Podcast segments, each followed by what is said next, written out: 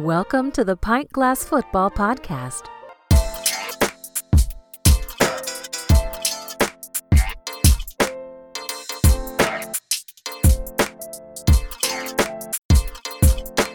This is Pint Glass Football. Drink beer, talk NFL and college football. I'm your host, Brad Fowler, and McKenzie Brewing is the official beer of Pint Glass Football. Follow them at McKenzie Brewing. Follow us at pintglassfootball.com. If you're new to the show, hit that subscribe button What's up, PGF Nation? We are back with another great show today. We'll give you our biggest takeaways from NFL preseason week two. We'll each pick three NFL bounce back players for this upcoming season. The AP Top 25 is out, but we put out our own PGF College Football preseason Top 25. We'll discuss the differences between us and the AP. Some might really surprise you guys, and we'll preview the AFC North. But joining me to break it all down, my co host, Alex Higdon. Alex, what is going on? Hey, what's going on, Brad? I mean, we are one week away. Well, actually, not even a week. We're just a few days away from week zero for college. So we're going to get some live action from college and then another two weeks away from the NFL. So everything looks like it's lining up uh, sorry to all the wives out there. I've seen a lot of funny things on on, on social media with contracts for their for their wives. Either it's for Madden. I've seen them for Madden, and I've seen them separately for Sundays that they can't talk to them between 10 a.m. and 11 p.m. from Sunday to Monday. So it's been real fun. So it's fun to watch. You know, a lot of the things between what's happening. So everybody seems to be gearing up, and then not to mention we're in fantasy season. So there's a lot of things happening these next four weeks across the board. Man, oh man, you are not kidding. That is awesome, by the way. I have not seen some of that stuff, so that is that is killer. Week zero, man, you're right, is just days away. Now, look, I've really enjoyed the preseason, and we're going to talk about it some more here in a minute. Preseason's been really fun. A lot of young guys, rookies, been some guys that have been a lot of fun to watch here. But we've got games that count this weekend with week zero some fun matchups, some big time teams that are going to be playing Notre Dame, USC. It's going to be, they're not playing each other, but I'm saying there's some big teams that are going to be playing. This is going to be so much fun, man. Fantasy football. I know a lot of you guys have, have your drafts going on, getting your teams ready. Alex, I know you're a big fantasy guy. We might have to dive into a little fantasy here at some point, but man, we've got a lot to get to today want to start with some news that is really the dominant news story here right now because this just got reported recently. Alex, running back Jonathan Taylor, he's been granted permission now from the Indianapolis Colts to seek a trade. This has been an interesting story, Alex. We've been following this and reporting on this ever since the talks about him being upset about his contract and the situation in Indy, the back and forth with owner Jim Irsay. We've been covering this story here. Now there's a new development here, though, because apparently they're going to allow him to seek a trade so now the question really focuses to where is the landing spot? Because for me, Alex, I'm circling some teams in the NFC East. Absolutely. We were talking about this off air, and I, you know, I want to give credit where credit is due. We did have a person that we were in terms of a shared space we were in that actually brought up a team that was not on my radar and I have to say it's very interesting. But I, the first team that came to my mind, even though I state that the Bills will not make the playoffs this year, was the Bills because this is a guy that could, for one year, who's in a contract year, and as I always say, we know how players are when they get into a contract year. And most people, well, I would say everybody else probably except me, has Buffalo in their Super Bowl bubble. This is a player that can put them, that would put them over the top. However, I was not thinking about the Eagles, but that made a lot of sense. And it made even more sense when we started to look at their available draft picks and having those extra second and thirds available to trade for them. So who's to say the Eagles? And I've been critical of that running back room with Rashaad Penny and D'Andre Swift having low output and also being oft injured as well. How about bringing him in, maybe trading him for a third that can possibly move to a second should they make and win the Super Bowl or whatever type of stipulations they put around that in terms of his production? That was the landing spot that I that came out of nowhere for me, and I was not thinking of it. Bills are interesting. That's a team that's definitely interesting because man, we have talked about it. It feels like all off season how that team has to find balance. They have to find an established running game outside of Josh Allen and a legit number one running back like a guy like Jonathan Taylor, a between the tackles physical alpha running back would be the guy. He would be the perfect fit to really flip that offense and become the balance attack that they desperately need in Buffalo. I think that makes a lot of sense. But I'm with you on the Eagles. This team is really interesting. This is a team that I'm circling for sure because they only have $6.4 million of cap space. But I think with a couple contract restructures, which we know is something they're more than capable of with Howie Roseman, I think they could free up the space to acquire Taylor. They also, like you mentioned, they have two second round picks next April. They've got the draft capital to make this move, and Taylor would give the Eagles a clear cut number one running back, something that they don't have right now, something that you mentioned, and I agree with you. They've got a decent running back room, but when you're a team whose philosophy and their DNA is running the football, this is the kind of player you want, and they are legitimately in that Super Bowl window. So I could see them getting aggressive and going after a guy like this to get them over the top. The other team, or I should say teams that I'm circling here, are also in the NFC East. How about the Dallas Cowboys, Alex? This is a team that I think would be really interesting as well because in the NFC, I think they're a legit contender. We've talked about their running back room. I think we both really like Tony Pollard. I know I like him more than you, but we know he's a really solid player. But we both agree they could really use this style of back to complement him in that offense. Absolutely. I mean, I'm hesitant. I, I, we did pick, we both pick the Cowboys to win the NFC East, but in terms of being in the true Super Bowl bowl, which I means like I would actually lay down a bet on it. I said there's one thing missing from this team, and it's well, actually, there's maybe two things. I would I said a swing tackle because of Tyron Smith, and then also another running back because I believe Tony Tony Pollard is more of outside the numbers, and they need a tough guy to go into that offense. And when they want it, when when you get into those winter months, if you have to go to one of these tough cities and you want to grind it out, you have a guy that can do that. Jonathan Taylor absolutely would fit into this offense. It's a one year deal. Again, this is a guy that will come in on a contract year that will want to show his ability going into free agency. Now, we've I think Brad, one thing I want to say is we've talked about this from what it can do for teams. The one thing that we haven't talked about, and I spoke about this a lot, is the other side of it. And this is where it gets sketchy for me if I'm the player. Now, we talked about some great situations, and we can also throw Miami in there as well. However, if he doesn't go to one of these teams and he happens to get traded to some obscure place, wherever you want to name it to be, you could be putting yourself in a depressed running back market, you could be putting yourself at a disadvantage in terms of that because you're an, you're an oft injured. Well, I don't want to say off. He's only been in the league three years, going into his fourth and last year. The first year he was injured. The second year he had a great year, and then the third year he was injured. You're putting yourself in a situation in a depressed running back market where you could be at a disadvantage and this can clearly work against you if you don't perhaps go to one of the teams that we've been naming.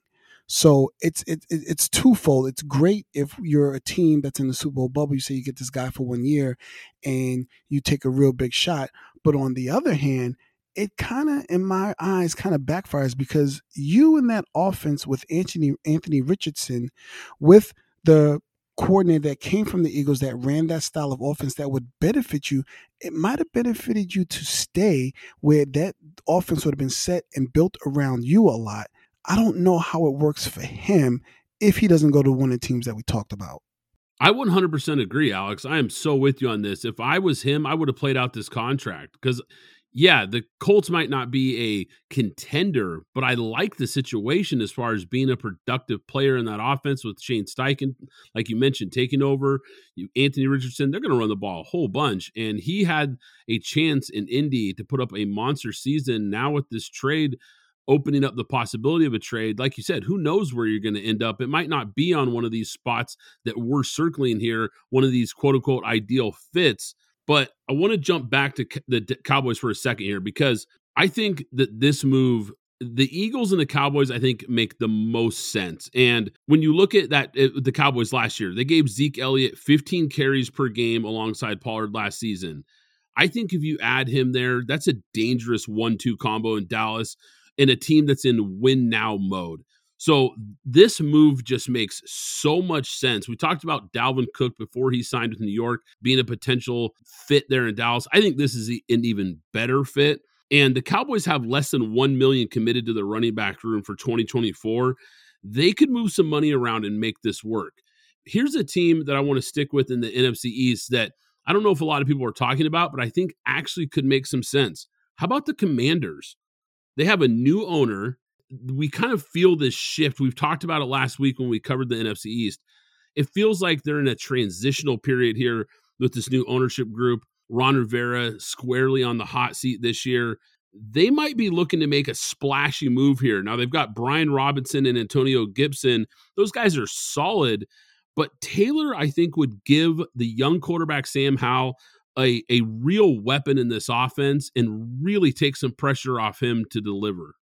Absolutely, and you know we're I'm, Sam Howell's a person I'm, we're going to talk about when we talk about uh, week two season preseason takeaways. But yeah, absolutely. You know, you talked about that running back room, which is solid, young and solid. And I've seen a few things that Bieniemy's been doing a lot more with Antonio Gibson because he's great out of the backfield, something that he hasn't been used a lot with. But to bring in a guy to make a splash, and who knows, with that defense, and you bring a running game in there, you can really perhaps do something the Giants did last year and perhaps back into the playoffs. We know that division is top and heavy with Dallas and the Eagles. However, the NFC being as weak as it is, you can possibly back into it as well. But one other thing I want to bring up although Jonathan Taylor has the ability to go and seek a trade, I did see that ESPN Stephen Holder he reported that the Colts are actually seeking a first round pick or a package of pick picks that equate to a first round pick, which is interesting for a player going into a contract year that is a running back that we know his value is down because of what's been going on between Jim Irsay and his agent, and then what the player's been saying as well. So this is going to be very interesting to see what they can do in these next three weeks before the season starts, even if they can move him or not. Yeah, that is interesting. Alex, are, are, you giving up a first round pick for Jonathan Taylor? Absolutely not. Not with Blake Corum and a couple other guys that are coming out next year. Absolutely not. And again, we know we've talked about it before. No need to belabor the point. We've talked about the running back market, and I've stated my points as a CEO looking at a business structure. I cannot put that type of equity and type of draft capital to bring that player in in this situation. It's just I just couldn't do it unless I'm sitting at that top, and this is a guy that I feel puts me over the top because on top of bringing him in, you have to make a decision if you're going to pay him or not. So there's a lot of there's a lot of moving parts to this whole situation. Yeah, I couldn't agree more. I think the Colts are crazy if they think that they're going to be getting a first round pick for this guy. I mean, he's a good player, a really solid running back, but you are right. That is crazy talk if they think they're going to be getting a first round pick. I'm thinking third round pick at best, maybe, maybe a second round pick if you're a team like the Eagles, a team like we mentioned here that's in that Super Bowl window. Maybe they could afford to get a little more aggressive because they could see him as being the final piece to the puzzle for a championship. But yeah, there's no way they're getting a first round pick. That is total nonsense. NFL preseason week two. I'm not going to lie, Alex. I have watched more preseason games this year than I think any other year. I don't know why I find it more interesting. Maybe I'm just that hungry for football, but there's been some really fun games to watch. A lot of a lot of young guys, a lot of rookies, second year guys that I'm really paying attention to, Alex what are some of your key takeaways here? I've got a lot of players I want to talk about and some some different things we saw in week two. A lot of interesting storylines here, a lot of different directions. Alex, why don't why don't you tell me a couple guys or a couple things that stood out to you in week two? Well, here's the first thing because of Aaron Rodgers, also because we're they're on Hard Knocks and and they're in the big, you know, one of the biggest cities in the country, and what the storyline that's going on with New York. I think Mekhi Becton who was a person I talked about in that Hall of Fame game, who was expected to play 25 snaps, only played seven and took himself out. In this last game, he actually played 19 snaps and did not allow a pressure or a sack. And he looked excellent. If this is a guy that can hold up, we possibly can see some special things in New York because that to me, and as we spoke about in our AFC East preview, that's the biggest thing that's holding them back. Those two tackles, Duane Brown because of his age and just Mekhi Becton because of his injury, his injury play career. Those are the two reasons and which is why I did not choose them to win the division is simply because I just couldn't, I did not think those tackles will hold up. But if Mekhi Becton, excuse me, Becton can look like what we just saw this past Sunday, the Jets may prove me wrong. Yeah, that's a great point because I think so much is riding on those tackles. I don't think that can be understated that is going to be a key position group, no doubt about it, Alex, for these New York Jets. I noticed on Hard Knocks episode two, Aaron Rodgers coming over to Becton during the preseason game, trying to encourage Becton and telling him, hey, let's get together. Let's go get some lunch this week. I like, on a side note here, I really like the leadership I've seen from Aaron Rodgers in Hard Knocks. Absolutely. And yeah, in this preseason, I, he's he looks like a different guy, a, a guy that's really really driven right now to change the narrative. So once again, Jets easily the most interesting team this offseason, no doubt about it. And you know what? I just want to say one more thing. Peter King in his Monday morning football uh, piece that he put out, he indicated that the rant that the head coach went on was specifically directed at Becton as well which is why we probably saw him play. So he looks like he got the message. And I know Peter King is probably one of the insiders that I trust a lot in terms of what he says. So we all heard it. You all, and I know it aired on Hard Knocks as well. That was specifically said, according to Peter King, that that was directly at Mekhi Becton. It seems he got the message. I want to look at another quarterback here. Kenny Pickett, Alex. This guy is starting to open some eyes here. He's starting to show me some things. He played the opening two series week two led the offense to back to back touchdown drives. He's been pretty sharp in the preseason. And in the second half of last year, he's a guy that really started putting it together. And it looks like that's carrying over into this preseason so far.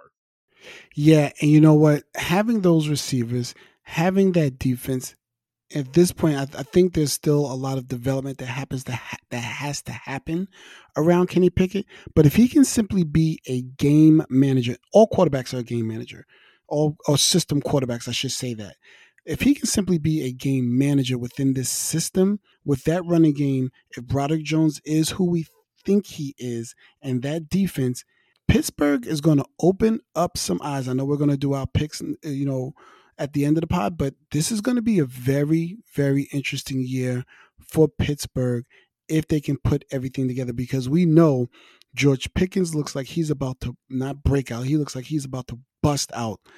Being in that second round pick when he should have been a first round pick for obvious for other reasons that we don't need to discuss, but he looks like a guy that is ready to show why he's probably one of the top two or three wide receivers that were in that draft class yeah, it's going to be fun to jump into the Steelers and the rest of the AFC North here later, no doubt about it. I've got to talk about a quarterback. We talked about him last week. We talked about him during the draft. I got to keep giving you props here, Alex. Your guy, Aidan O'Connell, man, oh man, Raiders rookie quarterback. He's been the best rookie quarterback so far, and I don't think it's close. I, I don't think it's even debatable. He was so impressive again this week versus the Rams. Came in in the second half, went 11 for 18, 163 yards, two touchdowns. Through two weeks now, he's completed 26 of 36 passes for 304 yards, three touchdowns, no picks. I cannot say enough. I know it's preseason, and I'm trying really hard not to overhype these guys or read too much into it. But look at the confidence, look at the decision making, look at just the poise in the pocket, all the little things this guy is checking the boxes, Alex. Yeah, absolutely. Uh, you know, looking at him and I, and one thing I wanted to watch when I, I saw the game and then I went back and I wanted to watch that second half again. Well, one thing I have no idea why Brian Hoyer started that game, but that's besides the point. But watching his feet, that's something I wanted to pay attention to. I watched his feet and his mobility within the pocket because he is not mobile. He's not mobile at all. He is a quintessential pocket quarterback. But the slide step, knowing what to step, and one he threw a strike down the field, I believe it was to Tre Tucker, like a 48 yard gain, and he took a beating, but he stood in the pocket and delivered the strike. And those are the things that you want to see from your quarterback that's going to happen. Somebody's going to miss a blitz or somebody's going to break through, but can you stand in the pocket and deliver those throws? And he simply did that. And you're absolutely right. Of all the rookie quarterbacks, he has looked the best, whether he started a game or whether he came in the second half. He's looked like what I thought he would look like when he got here. Of course, vanilla defenses. And it'll be interesting to watch as he matriculates through the season. And a funny note for me, he's rated a 60 in Madden. I can't wait to do the update to see what they move him to. a 60. That's awesome. I love it. The Madden rating. Here's another rookie, Alex, that we talked about on the show, guys. Once again, one of our guys that Alex and I both circled. We had him as the number one wide receiver in this class. He is showing everyone what we saw on tape at Boston College, why we were so high on this kid, Alex. He had a 26 yard touchdown where he took a short catch and turned it into a big play, weaving through the Washington defense. Uh, this kid's electric, man. He has got moves. He breaks ankles. He's quick. He's tough. He is everything that we told you he would be. Once again, I know it's preseason, not trying to read into that. I get it. But there's certain things on tape that you can just see regardless of who's on the field. The quickness, the toughness, the playmaking ability in the open field. I really, really like what I've seen from Zay Flowers. And in that same game, Washington quarterback Sam Howell looked pretty good. Once again, showed some poise in the pocket, made some nice plays went 19 for 25, 188 yards and two touchdowns versus Baltimore. I like what I saw from him as well, Alex. Absolutely. I'll start with Zay Flowers. You're absolutely right. We were in love with this guy from when we saw him. It's the route running, the ability. And I also want to say, though, one of the things that we always talked about with Greg, specifically with Greg Roman, that everybody talked about, what we saw from that touchdown pass, that was a stacked that was a, that was a wide receiver stacked, and he just broke open, wide open, easy pitch and catch, and then let him do the rest. So Todd Monken has put some little wrinkles in here that were not in that previous playbook. That's going to be interesting when we get to the season to see how Lamar now performs and they put everything together. So I can't wait to see that. But Zay Flowers is simply doing what I thought he would do. Now Sam Howell is a person that there were a lot of questions around his size and and everything around that. I not only want to talk about what he did with his arm, I also want to talk about what he did with his legs. And I had to go back to see what he did in college. And one of the things I noticed, he was good in college. He had only had about maybe, I think, about 92 carries as a three year starter by his second year. But that third year, he doubled that and, um, and had 800 car- excuse me 800 yards and 11 touchdowns and we saw him not only be able to throw the ball but become a playmaker when things broke down that was a key that I saw and I said, oh, okay. So if he can do that and with that strong running game that will the assumption of a strong running game with Brian Robinson and Antonio Gibson, they can do some things with that offense that's going to be very interesting. So Sam Howell has a chance to see if he can prove to this new leadership that he's a guy that they should really heavily invest in. I'll tell you a guy that I didn't like what I saw in a team that I really didn't like what I saw from them how about the Buffalo Bills and Josh Allen? Those starters versus that Pittsburgh team didn't look very good. This offense was not sharp at all. These are the starters out here. I'm not talking about second string guys and they punted on all three of their possessions. They struggled to move the ball, they were sloppy. The Bills now have 21 penalties over two preseason games. I have not been impressed with this team. I know this is the team that you have been really down on all off season. Right now in the preseason coming in, we're getting closer to week 1 here. If I'm a Bills fan, I think it's time to be a little concerned from what I've seen from them. Absolutely. I mean, I knew that this the right side of the offensive line was going to have a lot of issues, and I'm glad we're talking about this specific game because there's two people on the other side, on the defensive side that I want to talk about. But you're absolutely right. What we saw from them, they couldn't hold water. I mean, there were there was leakage all over the field. Josh Allen had no time to throw the ball. He almost, in a sense, was running for his life, even though that's some of the things that he's capable of doing. That he also said, as well as his head coach said, they want to stop doing. But with what we just saw it doesn't look like they're gonna. It's look they're gonna have to lean into it a little bit more. So the Jonathan Taylor aspect that we spoke about might need to become more of a reality to actually slow down what we're looking at because they should not have that much leakage with the starting excuse me with the starting O line, especially with Dion Dawkins, who's supposed to be you know a reliable a, reliable stalwart on that side of the line. But the and the reason I'm mentioning that because the Steelers fourth round pick, 30th overall, Nick Herbig out of Wisconsin was wrecking that game. Every play I watched, at least I think he had about a good seven snaps that I saw that whether he was causing slight pressure or cause, causing the quarterback to move left or right and he was get he was sacking the quarterback. He was i'm talking about i watched him do a one arm bull rush around dion dawkins. And then again dion dawkins is supposed to be a veteran in this league.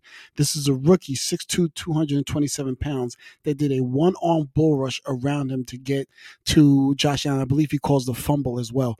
And as we know the steelers do two things very well. They draft wide receivers and they draft linebacker, uh, excuse me, edge linebackers, and they look to seem to have another one in line again with Nick Herbig, which was something I was not expecting. How about rookie Bijan Robinson? Didn't play a lot of snaps. Man, he flashed some big time talent. He really showed why people were so high on him. I like what I saw from him. But here's another guy, Alex, that I got to jump to. Jordan Love continues to look sharp. This guy looked good. I mean, really, really good again versus the Patriots on Saturday night. He went five for eight, 84 yards and a touchdown. He, but you look at the stats. I get that. Okay, the stats are great. They look nice. But just watching that tape, he had a handful of wow throws, big time throws that you go, okay, there's only a handful of guys in the league that can make that pass. Absolutely. There was one that specifically jumped out to me. I think it was to the tight end. Tight space, only could put it where the receiver could catch it, snuck it right in there between the safety coming and the linebacker that was covering him. Dart. I mean, it was Aaron Rodgers esque. Please don't buy into that too much, but it was just saying that it was Aaron Rodgers esque how he slid it in there. And then the other part, I watched him. This is what I love to do when I'm watching rookie quarterbacks. Watch their eyes. Are they reading the entire field? I watched him go one, two, three. He looked at Uh, I can't remember the other receiver. I'm not sure if it's Watson. And I saw him look at the check down at the running back, which was open and a play that he that most quarterbacks probably would make, but then he looked in front of him and saw nothing but green. And as opposed to perhaps maybe a seven yard pickup, he ran for about a maybe 15 yard pickup and the first down. So the decision making, everything starts seems to be again vanilla defenses, but it begins to slow down. It's starting to slow down for him. And the touchdown pass that he threw was a beautiful shot to the post. I mean, it was an excellent throw, right on the money, right where it needed to be. And I have a lot of faith in what I'm seeing in Green Bay with that defense and those running backs. And if Jordan Love again can simply be a game man manager as he is brought along, this is another team that's going to be tough to beat, especially when we get to, to December and have running game will travel with what they have. But but I loved what I saw second week from Jordan Love. Watching him the first week, I saw him miss a huge pass wide open to Luke Masterson, and I was I was like, wow, that's. But he made the right read. But you got to make that play. That's a pitch and catch. I mean, the defender was about five yards off and he missed it. But this time he hit it. So it's like that's what I like to see. Come back, make a mistake, come back, fix it, and then make the play. Yeah, right now he's looking like he might be a little more than a game manager. He's looking like a kid that looks really confident and is really spinning the ball out there, putting it like you said, perfect placement, nice accuracy. Yeah, he's missed on a throw here and there, like you mentioned, but overall, I've been impressed with what I've seen. Here's the other thing, and it's one of those things that doesn't show up on the stat line. It doesn't show up for a lot of people. They might not even notice this type of thing. But for guys like you and me, and for PGF Nation, you guys out here that love this show, you guys I know watch these kind of things because you're not the average football fan. I like how he sells the play action. He really sells it like a guy who's been in the league eight, ten years. Yeah, there were a couple of times we saw him turn his back, and that's the key. When you have that play action, you turn your back that makes the say that has the linebackers and everybody frozen to know they don't know what's going on, and then that quick whip around with your with your head and then the find a receiver and make a decisive throw. You're absolutely right. I saw a lot of that in this game, so I like a lot of what I'm seeing from him. One more person I want to mention before we move on. Back to that Steeler game. Joey Porter Jr. I was very skeptical on how he was going to look, but what I saw is his strength and using the sideline and redirecting receivers. I watched him in a cover two, which is not his strength. He is a man cover corner coming out of Penn State. But in that Mike Tomlin cover two, I watched him redirect, keep the right amount of depth, which is the number one issue with a lot of cornerbacks that p- try to play in that cover two. They're either too short or too long in terms of their depth, but he maintained the depth. He pushed the receiver, he redirected the receiver, and then stayed in his zone and was able to make an interception. I thought what I saw from him, I said, that looks very promising. I'm going to go back and watch some more to see if he's progressing the way that it looked on that, the one or two plays that I saw, and I get to pull, pull out the entire all 22. But he looked excellent as well. Couple other guys I want to touch on here, Alex, before we move on. Brock Purdy, back in action here, went four for five, 65 yards, had a scramble for eight yards. Like I said, first game back looked pretty good. I think Niners fans have to be excited to see him out there already. Terrell Jones told us last week, our guest, he was at 49ers training camp. He pointed out Purdy was looking good. You know, throwing the ball at training camp looked good out there from what he saw up close. So I'm not too surprised to see him out there making plays. It's got to be exciting for Niners fans. A few other guys here, though, Alex. Kansas City rookie Rashee Rice. This is a guy we've talked about in this offseason, a guy that we've talked about during the draft coverage. Caught eight passes for 96 yards. Man, he looks explosive in the open field. He's a guy that I think could be an impact player week one for this team. I was originally thinking he'd be a guy that kind of bring along slowly he's looking like he's really fitting into this offense quickly. How about Titans rookie Tyjae Spears? This is a guy that I liked coming out of the draft as well. Small school guy, little bit under the radar, hurdled a defender and broke off for a 33 yard touchdown. Like what I've seen from him. And last but not least, here, Alex, Daniel Jones. I mean, you want to talk about an almost perfect series. Only drive of the game they started out with, went eight for nine, including three to new tight end Darren Waller, who also looked pretty good in this game for 69 yards and a touchdown. He was almost perfect in this offense. Yeah, we, I can jump right to Daniel Jones, and I just watched that. I mean, this is as a Raider fan, watched a lot of Darren Waller, was very much aware of him in as the and and when he was with the Ravens, but that six seven target, what he shows when he turns his back and can wall off somebody the defender like a tight end, similar to what a lot of what Tony Gonzalez used to do, and make himself a big target. That big, I believe he's wearing number five or 17, something like that right now.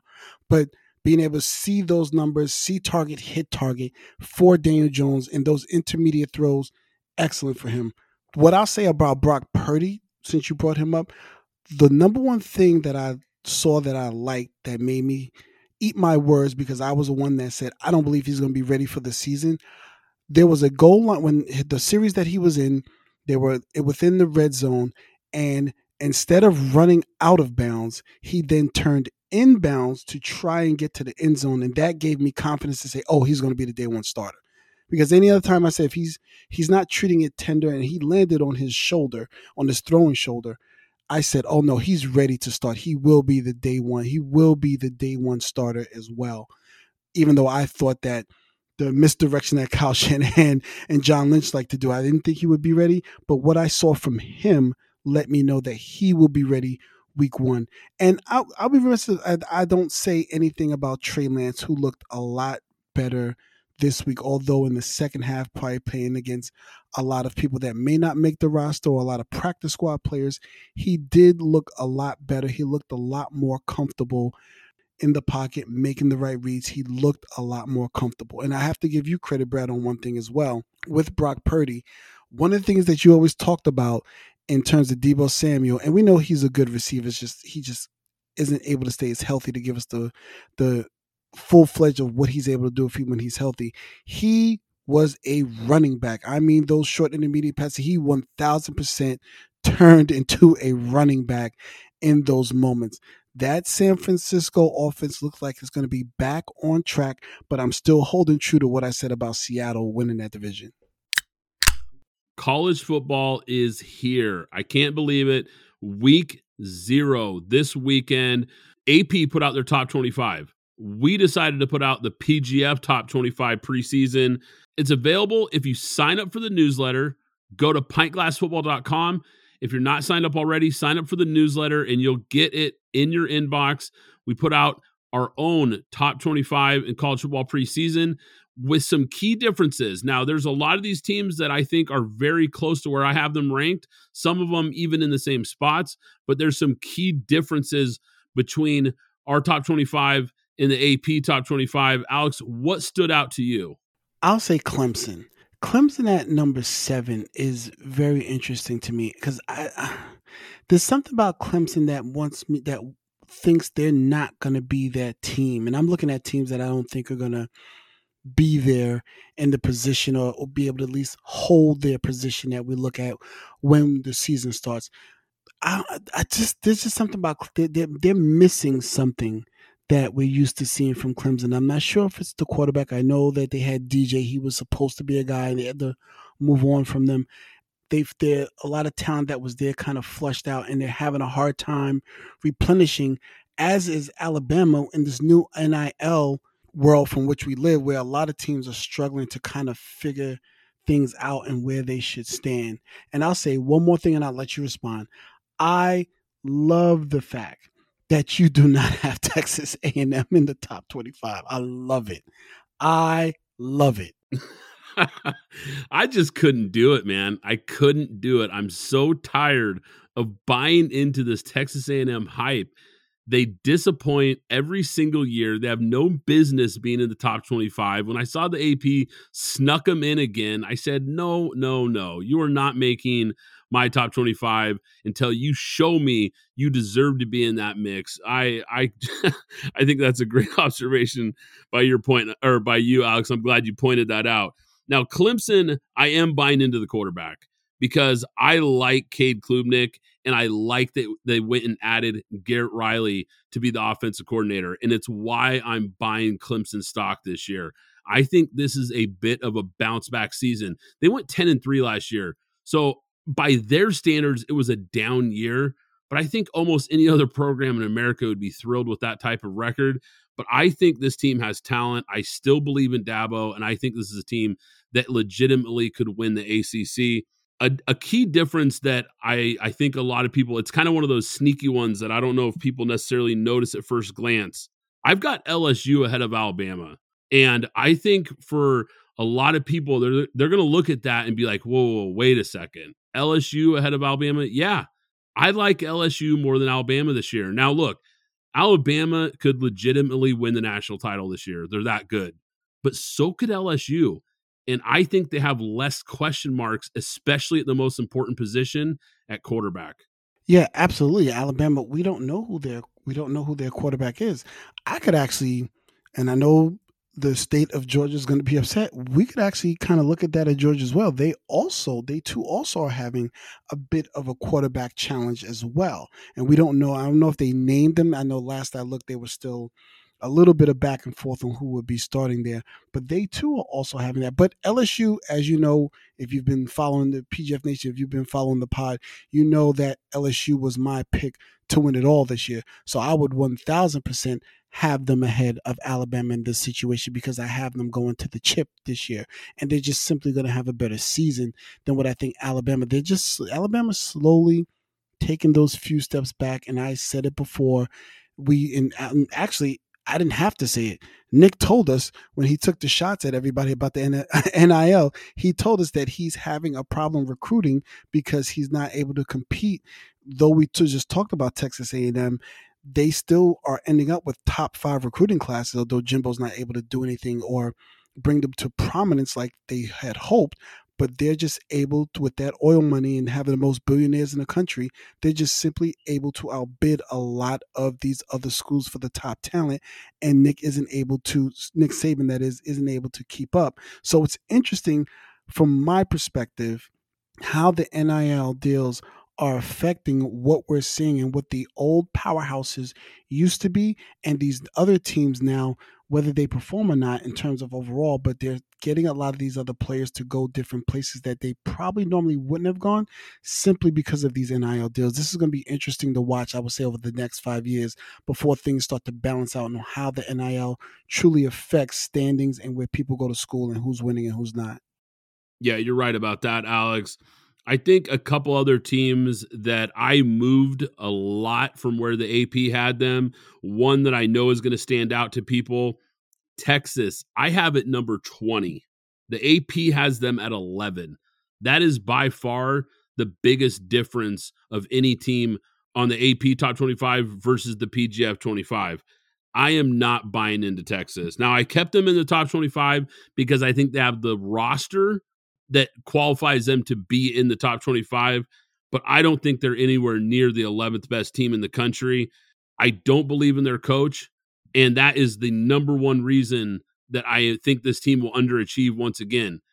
Sark hasn't won 10 games ever in college football, ever. What makes you think he's going to have a top 10 type of season this year? I think they underperform again. They always tend to lose one or two games that they have no business losing. I see it happening again this year. Them and Oklahoma in their final year in the Big 12 could be limping into the SEC. And boy, that could get ugly for those two historic programs because I'm not really high on either one of those. I actually considered not putting Oklahoma in the top 25. I couldn't quite do it. I bumped them back a couple spots from where the AP has them because I'm not super high on them either. And it goes back to once again, their roster is a top 25 roster, but their coach has shown me nothing. Brent Venables has only shown me that he's a great defensive coordinator. He did nothing in year one as a head coach that made me believe he could be the guy moving forward. Now it's one year, so I've got to give him the benefit of the doubt. Maybe they can turn it around this year. But those two Big 12 teams, soon to be SEC teams, are definitely ones that I'm circling here. Another notable team here is Wisconsin you guys know I have them on my dark horse list of college football playoff contenders. I think they're a team to watch out for. I'm a little higher on them. AP has them at 19. I have them at 15. I bumped them up a bit because I think Wisconsin's for real this year. Before we move on, Brad, I want to mention one team that we can see that can possibly jump up into the top 25. And that's where I believe they're ranked now 27th. The South Carolina Gamecocks for whatever reason, towards the end of every college season, the Gamecocks seem to start beating teams and they just get stronger as the season goes on. They're a team that I would say let's watch out for. And Spencer Rattler, knowing that this is going to be a draft year for him and he can possibly be a first and or second round pick, he's going to want to put on a show to show that he's worthy of being picked that high. So watch the Gamecocks and see where they are once we get to that halfway point and watch South Carolina and what they do once again, guys, go check out the PGF preseason college football top 25, pintglassfootball.com. Sign up for the newsletter and check it out, guys, if you want to see where we have the rest of the teams ranked. Hey, PGF Nation, are you tired of the same old bland food at your tailgate parties? Well, let me tell you about my friends at the Tailgate Foodie the seasoning and barbecue sauce company that specializes in elevating your tailgate and backyard cooking game. With their unique blend of spices and sauces, the Tailgate Foodie will take your taste buds on a flavor journey that you won't forget. Use code PintGlassFoodie for 15% off your first order at thetailgatefoodie.com. Zencastr is the ultimate web based podcasting solution. It provides high quality audio and video podcast production and hosting. With a full suite of professional tools, podcasters can seamlessly record, produce, and publish studio quality content all from one dashboard. Zencastr's post production process takes the headache out of audio production set the right podcast loudness and levels while reducing background noise with a click of a button. Coordinating all your guests to record in person is painful and tedious. Easily invite up to 11 participants per recording with one click. Go to zencastr.com slash pricing and use my code PGFP and you'll get 30% off your first three months of Zencastr Professional. I want you to have the same easy experiences I do for all my podcasting and content needs. It's time to share your story. Hey there, PGF Nation. You know what's important when you're having a good time? Staying hydrated. And that's where Liquid IV comes in, the category winning hydration brand that's fueling your well being. With just one stick of Liquid IV, you get two times faster hydration than water alone, plus five essential vitamins to keep you feeling your best. And let's not forget about the convenience factor. The packaging is perfect for on the go, whether you're tailgating or just hanging out on the couch. But what really sets Liquid IV apart is the amazing flavors. Personally, I'm all about the Concord grape and lemon lime. And with three times the electrolytes of traditional sports drinks, Liquid IV is made with premium ingredients to give you the hydration and nourishment you need. Get 20% off when you go to liquidiv.com and use code PGFP at checkout. That's 20% off anything you order when you shop Better Hydration today using promo code PGFP at liquidiv.com. So next time you're cracking open a cold one and settling in for the big game, make sure you've got Liquid IV by your side. Trust me, your body will thank you. All right, Alex, NFL season right around the corner. I thought it'd be fun to come up with some bounce back players for this year. Some guys maybe coming off of an injury, maybe some guys that had a down season that you could see and that I could see possibly bouncing back this year. Why don't you kick this off, Alex? Who's your first bounce back player to watch out for in 2023? Well, I think number one with a bullet, as you know, I like to say a lot, is Cooper Kupp. Coming off the injury, being out, the Rams also not looking as, especially if we're just simply looking at preseason, not looking like they have any firepower. Cooper Kupp has to be the bounce back player of the year and possibly the comeback player of the year if he can get back to the form that we saw the Super Bowl year, coming off of injury, coming off the ACL. He's a player that we know what he is when he's healthy. We understand that he's a slot, but he can also be moved around and be interchangeable on that in that wide receiver room. But having him there with Sean McVay calling the plays, this is a guy that I think can easily bounce back and be comeback player of the year. I love that pick, Alex. We didn't talk about who our picks are. We usually don't. We like to uh, keep it kind of organic for you guys. So a lot of times we don't tell each other who our picks are when we do these types of segments. I strongly considered picking Cooper Kupp because I'm with you.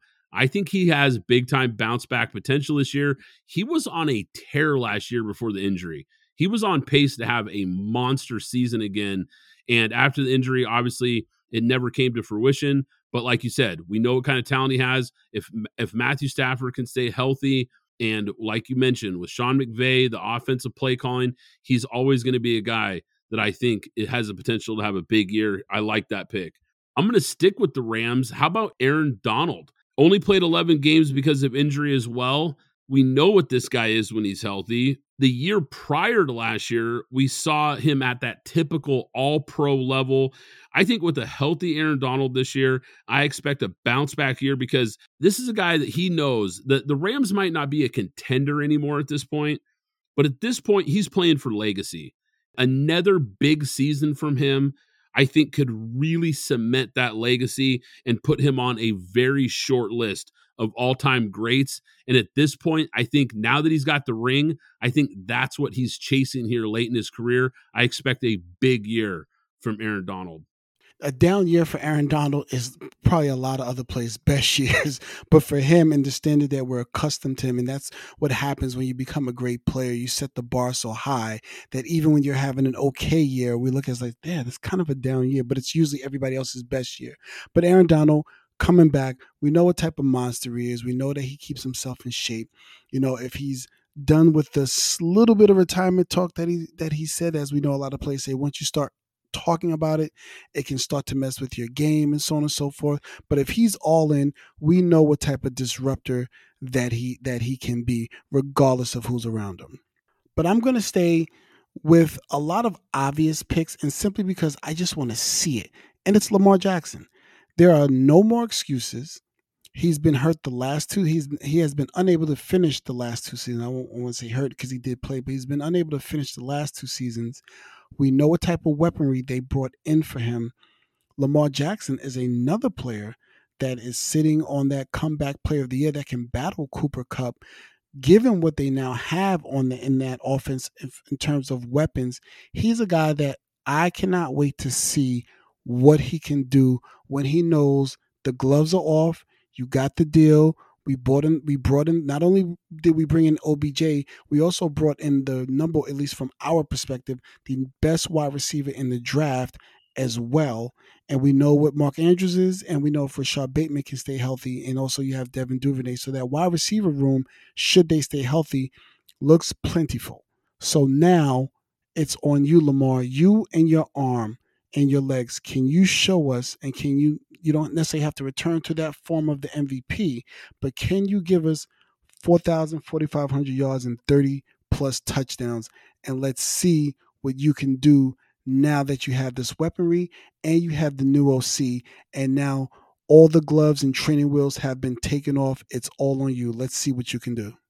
Lamar is a guy to watch, no doubt about it. We'll talk about him more here in a minute. But yeah, I like that pick, Alex. How about Calvin Ridley? wide receiver now for the Jaguars. Ridley sat out most of 2021 for mental health reasons, and he missed all of last season due to that suspension that he had for gambling. Now he's fresh and in Jacksonville with a great offensive minded coach and an up and coming young quarterback in Trevor Lawrence. He should become the number one wide receiver in this offense. It already looks like he's going to be. I don't think there's any reason why he won't be all early indications here at training camp and preseason is that he is off to a great start here in Jacksonville. I expect a big bounce back year for him in this offense and a big statistical year. Watch out for Calvin Ridley in the Jaguars. You're absolutely right. This offense, Christian Kirk, Zay Jones, Tank Bigsby, Travis Etienne, he has Trevor Lawrence now has a again similar to Lamar Jackson, he has a lot of weapons, including Evan Engram as well. So there's a lot of things, and Doug Pederson, who seems to be one of the better offensive coordinators in this league, looks like he has an array of things and a lot of fun times that he probably has designing and cooking up what he can cook up now with a true number one on that team.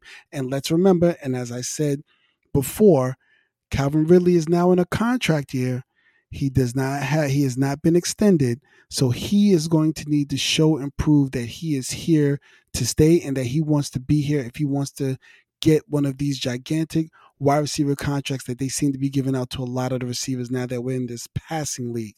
So a lot is riding on him for Jacksonville, and there's a lot riding on him for himself in his future in terms of his earning power. So Calvin Ridley is a great pick. It's a good point about the contract too, Alex another guy, and I'm going to stick with the theme of players going into their last year and this riding a lot on their earning power. How about Chase Young?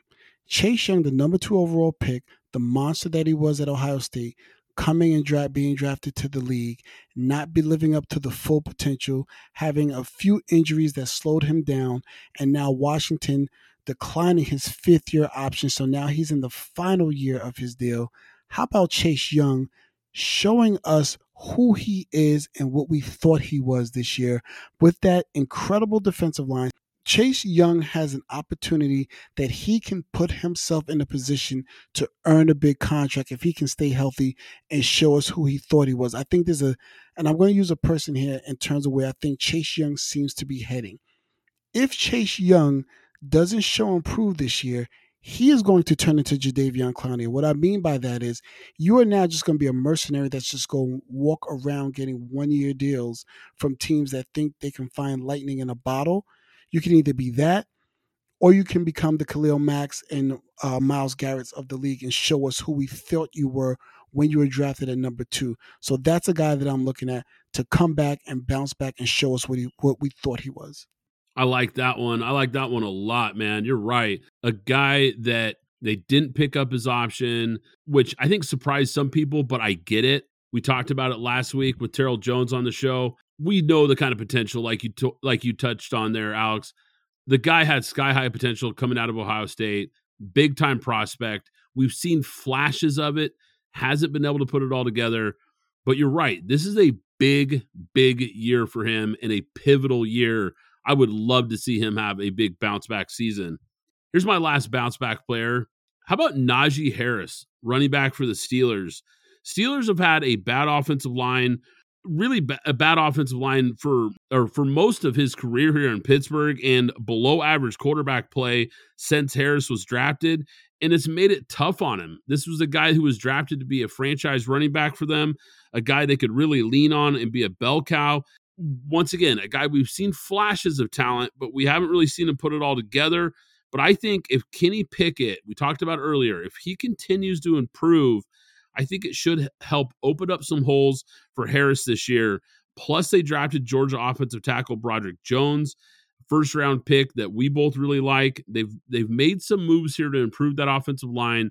We think the passing game could be more explosive. Watch out for Najee Harris here. I think he could bounce back from the mediocrity that we've seen so far in his career. Yeah, Najee Harris is a guy that I that I had a lot of high hopes for. I love his character in terms of leadership and what he was in college. This is a man's man. This is a guy that cares about the game. This is a guy that loves the game. This is a guy that's not going to get in trouble. He's all in. And to see what we've seen from him the last two years, even though he's topped a thousand yards, simply held back because of a bad offensive line and poor quarterback play. I want to see Najee Harris finally show this league what he can do. He's been under four yards a carry for his entire career, even though it's only been two years. He's under four yards a carry. Perhaps he can get back to the form in which we saw him at Alabama as well. So yeah, Najee Harris a very good pick. Alex, let's keep the division previews rolling here. How about the AFC North this week? Let's start with the Steelers. This is a team we've talked about a little bit on this podcast. Let's break it down here, though. We talked about the draft picks. Broderick Jones, offensive tackle out of Georgia. They moved up to get him. I think he's a big time prospect. We both really liked that pick. It addressed a big hole for them on that offensive line. Cornerback Joey Porter Jr. We like what we've seen from him so far. The early returns look good. I loved the pick that they had with tight end Darnell Washington to, to really add an inline tight end to pair with their flex tight end Pat Freiermuth. I think we're going to see a lot more 12 personnel from Pittsburgh this year with those two tight ends. The Steelers also acquired wide receiver Allen Robinson. I think he should be wide receiver three behind Diontae Johnson and George Pickens, a guy that you've talked about here. We've kind of mentioned on this pod and recently, a guy with big time breakout potential. I think those two guys with him could make for a nice wide receiver trio. A, a, lot of moving parts here for these Pittsburgh Steelers. What what are you looking at here? Like what stands out to you for the Steelers going into 2023? For me, it's simply going to be the development of, of Kenny Pickett. I think they have a great wide receiver room. I think they've improved the offensive line. We know they have a guy at the running back position. This is really going to be on Kenny Pickett, and as I said earlier, to simply, at minimum, be a game manager because we know what that defense is. We know what the defense is. They, the, you know, one thing we can say about Pittsburgh, they keep a defense. So if you can manage to simply do your job and keep the mistakes down to a minimum, this is a team another team that can we know the AFC is stacked, so I will say possibly back into the playoffs because that is a stacked division as well. There's a lot of expectation as you'll hear us talk as we go through each of them, each of these teams. There's a lot to talk about with a lot of these teams. But because of the pedigree and Mike Tomlin, the never having a losing season. I mean, that amazing season in terms of coaching, what we saw when he had Duck Hodges and Mason Rudolph, how he coached them through that to, again, another eight and eight season, but still maintaining to be competitive. If Kenny Pickett can continue to develop and at minimum be a game manager, for lack of a better term, let's just say Alex Smith or Andy Dalton, this is a team that's going to be tough to beat as you get through those winter months because have running game and defense will travel wherever you want to go in these playoffs they will be a team that you do not want to contend with when it gets into when we get into November and December to figure out the seeding and who has an opportunity to go. I want to say I'm going to give them 10 wins and I'm hedging my bet. Yes, I am hedging my bet. I know I can feel a lot of people laughing right now, but I'm hedging my bet on them winning 10 games, of course, barring injury. And one thing you did bring up, Brad, that I thought was interesting was Allen Robinson. That is a guy that was a sneaky good pickup, a guy who has a lot of talent has been kind of waffling a little bit from the Bears over to the Rams and not finding a place where he can fit. One thing we know about Pittsburgh, when they get you, they know where to fit you in. So it'll be interesting to see how he can fit into this offense with a guy like Pickens, with a Diontae Johnson, who we know is a proven guy on that in that wide receiver room already. And then you mentioned it that 11 and 12 personnel of what it's going to look like when you get those two tight ends on the field. That is going to look like old smash mouth football from the Steelers. So it's going to be very interesting. And I think they're going to be hard to beat. And you are not going to want to play, play Pittsburgh because this is turning back into the uh, uh, it's going to look like a little bit of a bloodbath because they're going to hit you in the mouth and we're going to see who's left standing. I like it. I like it, Alex. I think that's a valid take. Where do they finish in this division? I have them finish. I have them finishing. I have them finishing. Well, I was going to say first, but I'm going to have them finishing second right now. And, I, I'm again, I am hedging my, I'm, I'm hedging my bet, and just for everybody, the uh, Steelers are at at eight and a half for betting odds. So I'm taking, I would take the over on the Steelers in this one in terms of finishing second in the division. I like it. I like it, Alex. Like they they address some key needs. And I and I think that really could help this team because they also added former Eagles guard Isaac Seumalo, three year deal, twenty four million dollars to help shore up that offensive line. Like we talked about, Broderick Jones was their big first round pick, but also adding a guard I think helps because the offensive line has been shaky. But I think we could see a better offensive line group this year from Pittsburgh, and that could really help things out, like we talked about, for the young quarterback in the running game. Now, one of their key losses that I don't know if a lot of people are talking about, they lost their best cornerback, Cam Sutton, to the Lions in free agency. That's going to be tough to replace. I like Joey Porter Jr., but that's a big hole on the outside. When you look at the rest of the defense, Cameron Heyward up front, TJ Watt, Alex Highsmith on the edges, Minkah Fitzpatrick in the defensive backfield. These are all really special players, but I do think there's some real question marks at defensive tackle, inside linebacker, and cornerback. They've got some holes there. So, those special players that I mentioned, I think are going to have to play special to kind of elevate this group at times. I think they're a fringe playoff team. I think they're right on the fence there in a deep AFC and a deep AFC North as well. It's going to be tough. I'm not quite as high on them as you are, but man, it's hard to bet against Mike Tomlin. You pointed out just the most, cons- maybe the most consistent coach we've ever seen in the NFL. They've got a pretty good roster, but man, that AFC and AFC North are tough. I'm going to take them third place in this division, but third place in this division still might be nine wins. So I'm I'm close to where you're at. You might be a little higher than I am, but but yeah, this this is a team that certainly could surprise some people. I wouldn't be shocked there, Alex. What about the Baltimore Ravens? Let's shift to Baltimore here.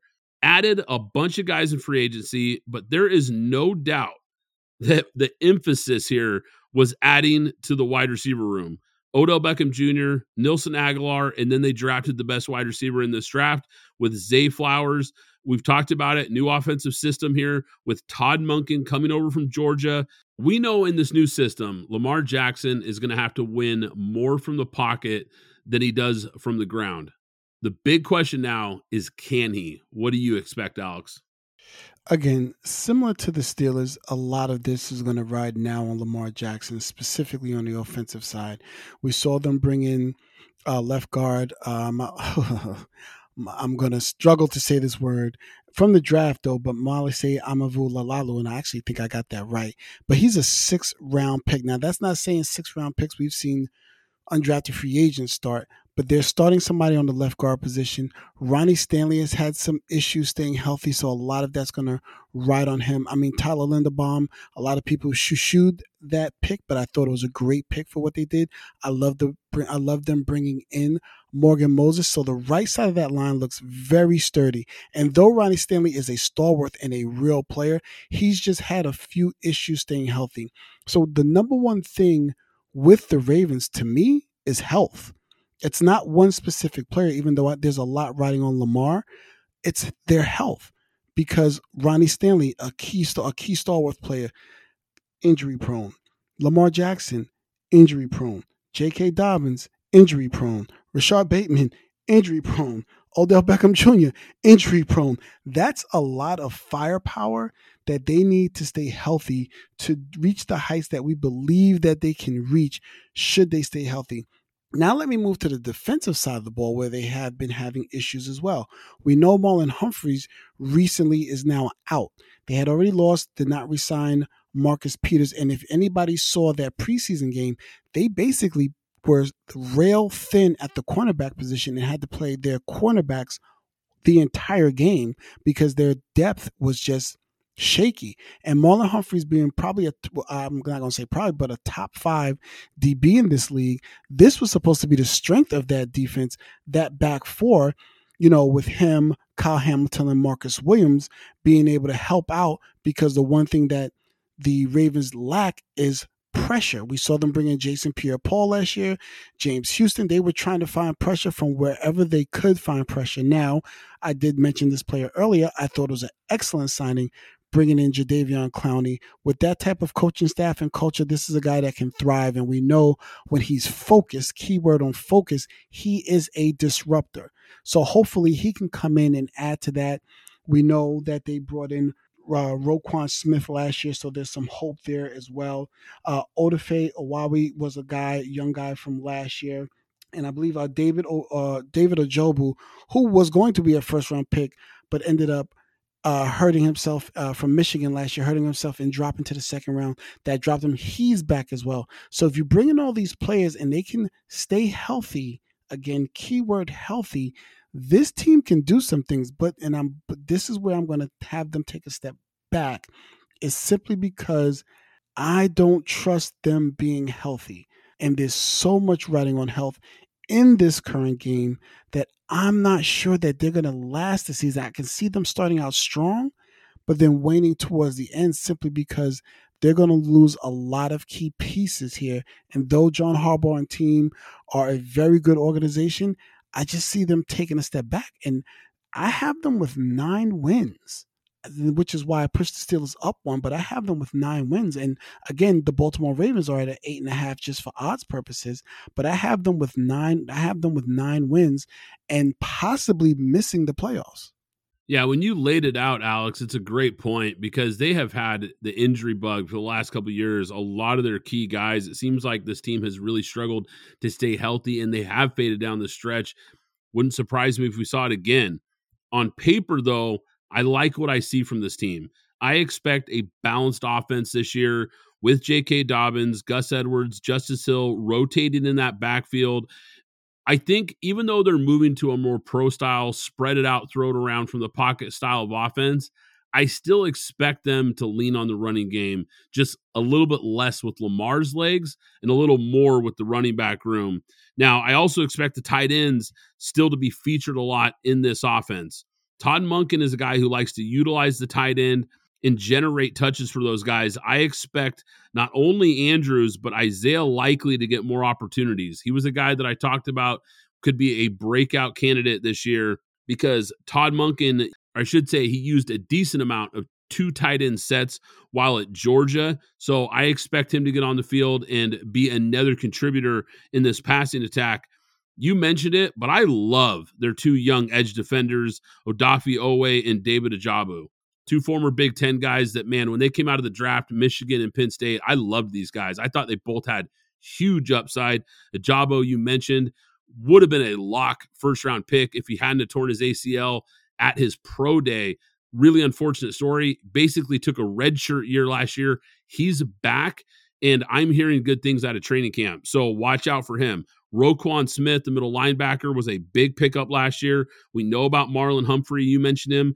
I like Kyu Blue Kelly, the rookie from Stanford. We both liked his tape coming out of college, and they signed Rock Ya-Sin to help solidify the secondary as well. Kyle Hamilton is the guy to circle. I think this is a guy that I expect to take a big step in year two. He was my highest rated player in the draft when he came out. I thought he was an absolute steal who got undervalued because of his position. We saw some flashes last year, but I think he's a guy to watch out for in this defense. I'm higher on them than you are, Alex. Not a lot higher, but I've got basically the Steelers and Ravens flipped. I think the Ravens are more likely to be the 10 win team and finish second in this division. That's going to be my pick. Let's shift to the Cleveland Browns. And I want to start with head coach Kevin Stefanski. I think this is a guy who's under a ton of pressure this year, Alex. When you break the bank to get a quarterback because you believe you're a top quarterback away from contending for a Super Bowl, you expect results. And look, he got a pass with Baker Mayfield, and he got a pass last year because Deshaun Watson missed most of the season with a suspension. No excuses this year for Stefanski and this Browns team. I think anything short of the playoffs and maybe even a playoff win, I think he's done in Cleveland you hit it right on the head. I was that was the exact place I was going to start as well. Not Deshaun Watson, where most people would probably start. I have to look at the coach because at this point, Deshaun Watson isn't going anywhere. We know what that contract is, so we know what it means for him. This is now the pressure has shifted to the coach and the coaching staff as well. And excuse me, he has to make sure he has this team ready to play. You have the number one, from our perspective, number one running back in the league you have a top five, top 10 wide receiver. You have actually, you, we can say you probably have a top 10, top 12 wide receiver room with Amari Cooper, Donovan Peoples Jones, and Elijah Moore, and along with Cedric Tillman that you drafted as well. You have a very, very good offensive line that was actually a lot better maybe a few years ago, but is still formidable.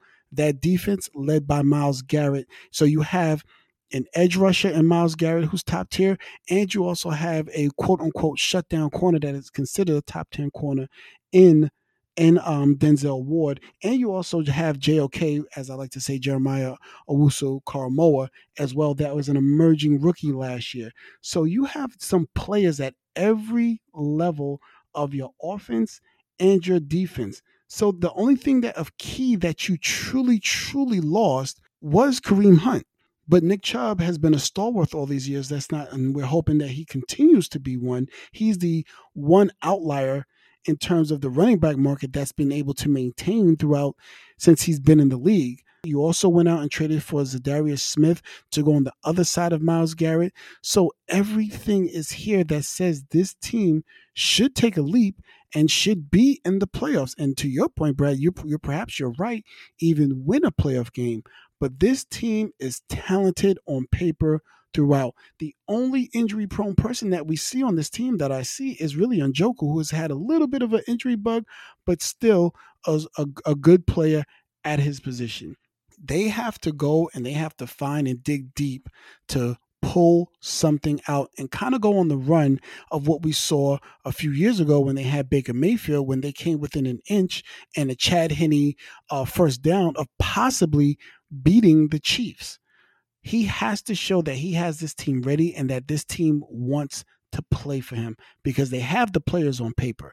This is, as you said, this is truly on coaching. But unfortunately, with that division that they're in, and I believe that I would look at uh, Kevin Stefanski as being the worst coach in, coach in that division. That doesn't mean he's bad. It's just that you're looking at up at a lot of those other coaches and the success that they've had. So uh, he's the worst coach in that division. And now you've given Deshaun Watson something that he's never had since he's been in this league, which is not only a running game, but the best running game or top tier run, a top three running game in this league as well to help out with play action. You also now have to show up and show that you're worth that contract, that trade, and everything else that comes off the field from a PR standpoint as well. There's a lot riding on those two gentlemen, and perhaps maybe even the GM, because there's a lot look. You're going to be looking at him if I'm a CEO and the draft capital and the money that I gave up to get this guy here, I have to be looking at my coach. And then, secondly, I have to be looking at my quarterback. Now I need results. We've gone through the year, we've gone through a lot of the minutia, and we've cleared it. Now it's time to put up or shut up. But unfortunately, like I said before, this AFC North is stacked. It's literally almost the old black and blue division that used to be with Minnesota, Chicago back in the day, simply because these teams are all on paper. They are all stacked. They all play defense But unfortunately, I have the Browns only winning about seven to eight games. But who knows? They could, you know, this this league is so up and down, and you can go from worst to first. They can also be my pick to go from worst to first as well. But if since we're talking here, I only have them at about eight wins and taking a step back, unfortunately, and missing the playoffs. And then, as you noted before, Stephen Stefanski possibly using, losing his job. Yeah, let's stick with the coaching staff. You made some great points there, but they bring in defensive coordinator Jim Schwartz to replace Joe Woods this offseason. That should be an upgrade. And on paper, at least, I, I think that's a good move because the Browns defense could not get stops until late in the year last season. Now, you mentioned some of the playmakers on defense. We know about Myles Garrett, JOK, Denzel Ward. For me, it's the defensive depth that is the big question mark. If they lose any key guys, I think they could really be in trouble. Deshaun Watson, you talked about it, failed to look anything like the guy that we saw in Houston. A lot of pressure on him this year to start playing like a $230 million quarterback. This team has pressure, pressure, pressure uh, at on the coach, the quarterback, everybody. They're expecting some big time returns on this investment in Cleveland. So in a tough division, man, in a tough conference, this is a team. This is a big swing team because they've got the talent that they could make some noise, but they also play in a tough division, and there's some question marks around this team where I could see them easily underachieving. Now they had a busy offseason. They addressed a lot of the team's biggest concerns, adding players like defensive tackle Dalvin Tomlinson. That's an underrated under the radar move right there. I think that was a really sneaky good pickup. They also addressed the wide receiver room with Elijah Moore. I mentioned a couple podcast episodes ago. I think he's a little overrated. I think he's a good player, but I think there's a reason the Jets moved off of him. They also added wide receiver Marquise Goodwin, and they drafted wide receiver Cedric Tillman, defensive tackle Siaki Ika, and they also drafted offensive tackle Dawand Jones. Didn't love their draft. We talked about the draft grades, obviously but they did address some positions of need, which I liked. Now, losing Kareem Hunt, I think hurts. Losing Jadeveon Clowney, I think hurts their depth more than anything else. On offense, after Amari Cooper, I like their wide receiver room. I'm not sky high on it. I, I think they've just got a, a, lot of just solid guys. Nobody that's really great outside of Cooper. Donovan Peoples Jones, Elijah Moore, Cedric Tillman, like, you know, the upside there, Marquise Brown, David Bell solid, but I don't think any of these guys are special. But I do think the Browns are going to go with more spread looks this season to try to utilize the speed guys like Elijah Moore and Marquise Goodwin. That's something to look for here. I think we're going to see a new look offense from that standpoint and a lot more four and five wide receiver sets, even. Good offensive line you talked about it. Maybe not as good as it was a couple years ago, but a pretty solid group up front with Nick Chubb. The big question is with these weapons and what they have there, can they be a top 10 offense? I think they're going to have to be in that conversation if they want to achieve the goals that they're looking to achieve this year. But you hit on it perfectly, Alex, and I couldn't agree more. Fourth best coach in the North. Big question mark if Watson can return to that Pro Bowl level talented team, but I'm with you. I think they disappoint again this year, Alex. I think they finish fourth in this division, and we see a new regime next year in Cleveland. All right, let's wrap it up with the Bengals, Alex. We know the names. Joe Burrow is elite, and he has maybe the best trio of wide receivers in the game Ja'Marr Chase, Tee Higgins, Tyler Boyd. Joe Mixon is back after restructuring his deal. The offense shouldn't miss a beat. They upgraded some key spots on this offense as well by signing tight end Drew Sample and tight end Irv Smith Jr. And the big acquisition was offensive tackle Orlando Brown Jr. Brown was the best pure left tackle on the open market. I like that move to solidify the O line and to protect the franchise quarterback. I also like what they did in this draft as well, Alex. I know you liked these guys too. Edge defender Myles Murphy, I think, is going to bring some depth to that group cornerback DJ Turner, really good player out of Michigan, and safety Jordan Battle. This is a team that I think has all the pieces in place. The secondary is going to look different without Jessie Bates and Vonn Bell, but I I really like Dax Hill. Last year's first round pick at safety, I expect a big year from him. I'm going to get to Dax Hill in a moment because you changed my mind on him. This is another team. I'm going to have to look at the coach. And the reason I'm going to look at the coach because there's always there's a narrative around that Joe Burrow does not have a good offensive line. Joe Burrow does have a good offensive line.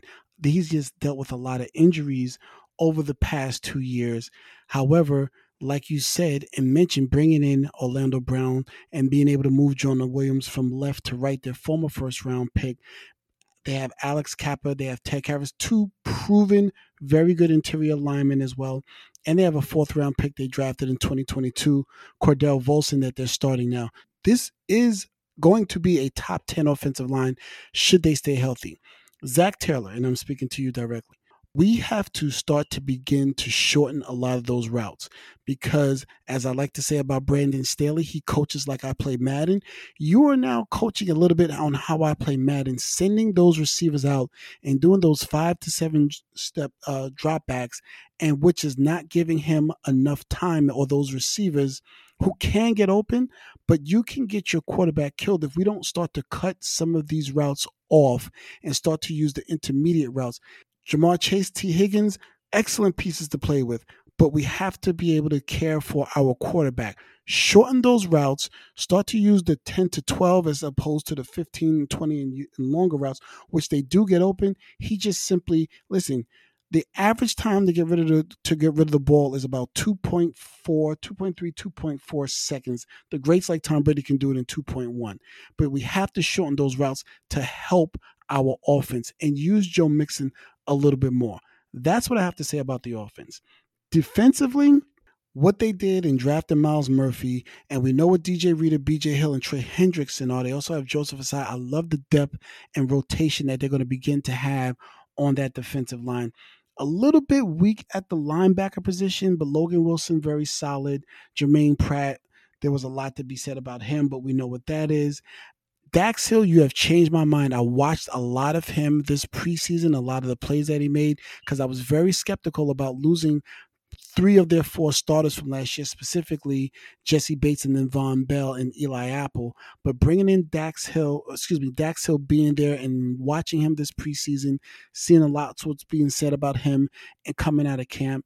I feel he's going to fill in formidably. Obviously, he's not Jessie Bates, but he's going to be able to fill in formidably.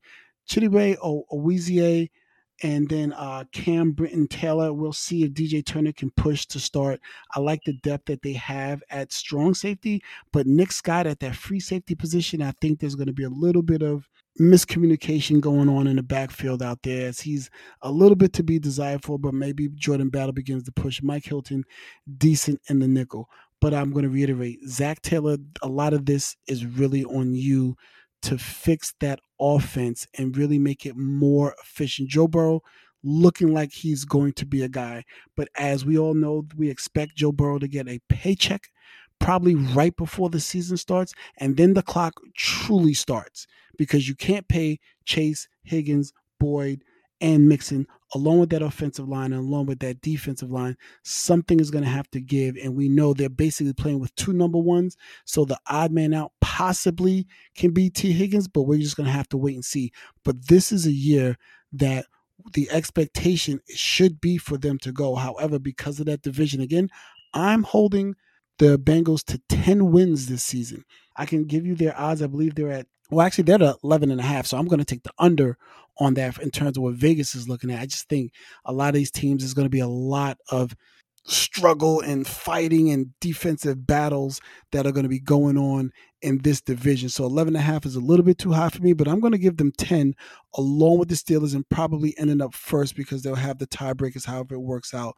They'll have the tiebreakers over Steelers. So I'm going to give them 10 wins. Alex, you touched on something that I've got to that I've got to respond to here because you mentioned they need to find more passing attack in the short and intermediate routes and stop taking so many deep shots. We saw them really do this in that playoff game against the Bills. The Bills came out with that umbrella coverage. They were trying to really take away the deep passing attack from guys like Ja'Marr Chase and Higgins. And Burrow exposed them underneath. He was patient and methodically picked them apart underneath and in the intermediate routes. And I expect them to lean into that more this offseason. So I think you really touched on something there because not only is it a great point, I'm expecting it this year. And Burrow really showed that he's capable of saying, okay, you're going to take that away, then I'm going to pick you apart here. And I love the maturation that I've seen from him from that standpoint. Now, to jump back to something else you mentioned, this D line does not get talked about enough. DJ Reader, BJ Hill, Trey Hendrickson, Sam Hubbard. And now you add in Myles Murphy. I really like this group. I think it might be one of the most underrated defensive lines in the entire league, especially with the depth.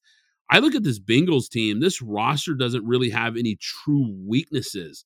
I mean, yeah, there's some spots that maybe not aren't as strong as others, but there's no glaring holes on this roster right now. And this coaching staff, I don't know if they get enough credit either. We talked about Zac Taylor on a prior episode. I think he's a coach that maybe doesn't get the credit he deserves. I like what he's done with this team. I like what offensive coordinator Brian Callahan has done. And and I think we're going to see more of what you talked about in this offense. But here's the guy that really is underrated. Lou Anarumo is the most underrated defensive coordinator in the NFL, hands down.